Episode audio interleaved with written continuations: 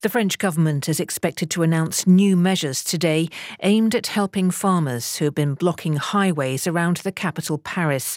They've been using tractors and hay bales to put up barricades in a dispute with the government over the future of agriculture, complaining that it's become too difficult to work in the sector and calling for higher incomes. There's been no let up in Israel's offensive in Gaza, in spite of growing optimism that a ceasefire agreement could be within reach. Hamas says it's received the latest proposal, which has been discussed at talks in Paris, and will study it.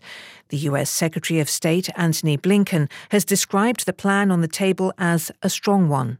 The proposal is a, um, uh, a strong one and uh, a compelling one that, again, offers some hope that we can get back to this process. But uh, Hamas will have to make its, uh, its own decision.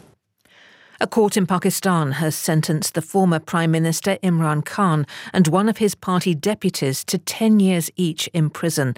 They were found guilty of leaking official secrets.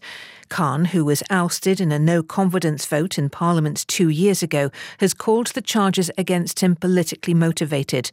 The verdict comes a week before a general election. Khan is currently serving a three year prison sentence in a separate corruption case. The government in Hong Kong says it's preparing to introduce a new national security law outlining four new crimes which are not covered by current legislation which was imposed by Beijing in 2020. They include insurrection.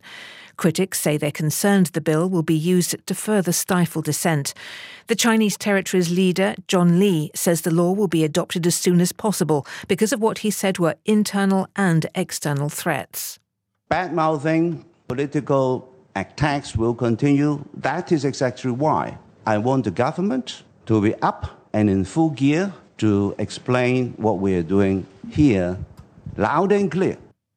Northern Ireland's biggest unionist party, the DUP, says it's backed a deal aimed at restoring power sharing in the region's devolved assembly.